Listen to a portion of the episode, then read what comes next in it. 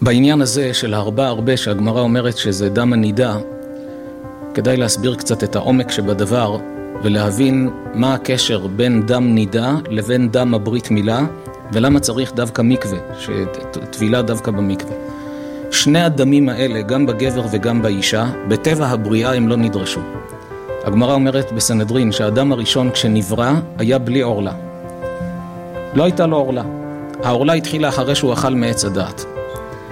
וכשעושים ברית מילה, מחזירים אותו לצורה של אדם הראשון לפני שאכל מעץ הדעת. לא כמו שיש כאלה חושבים, עושים ברית מילה, כאילו עשינו מום בילד.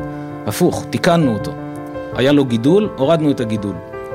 כי זה לא טבעי. בטבע האדם הראשון לא היה לו עורלה. והדם הזה הוא כפרה על החטא של אדם הראשון שאכל מעץ הדעת, ובגלל שאכל, נגזרה מיתה על כל בני האדם. לכן זה דם כנגד דם. אנשים מתים בגלל שאכל מעץ הדעת. התיקון של כולנו, עד שיבוא משיח, זה העניין של הברית מילה. זה באיש. באישה זה הדם של הנידה. כל העניין הזה של המחזור, הוא בא לתקן את העניין של עץ הדעת. כי מה זה, מה זה המחזור? מתי מגיע המחזור?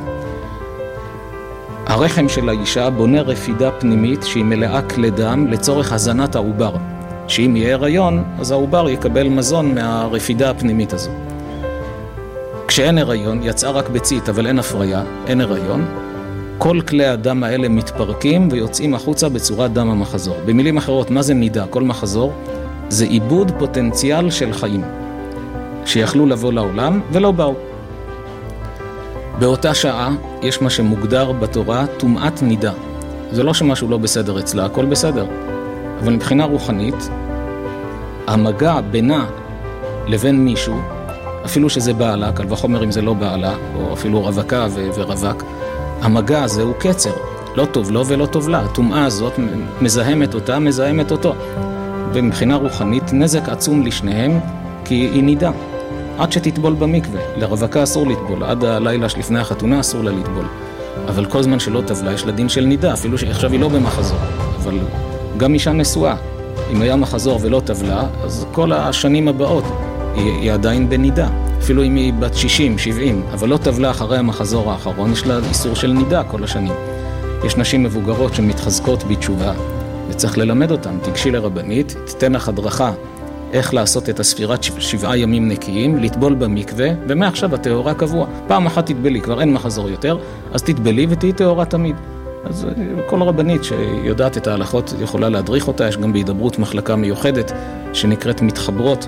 יש שם רבניות מתנדבות שהן נשים נפלאות מכל הלב, רק לעזור למי שרוצה ולסייע לה בנושא הזה של הלכות הטבילה במקווה. עכשיו נבין למה צריך דווקא מקווה. מה קרה כשאכלו מעץ הדעת? אם היה לנו איזו מצלמה שסורקת את הבריאה בזמן האכילה, היינו רואים את כל הבריאה מזדהמת מבחינה רוחנית. העולם היה מואר בעוצמות, כמו גן עדן, כל כדור הארץ היה כמו גן עדן העליון. והמקום של גן עדן היה בכלל מרומם. כל זה היה פה, בכדור הארץ. אדם הראשון היה פה, גן עדן היה פה.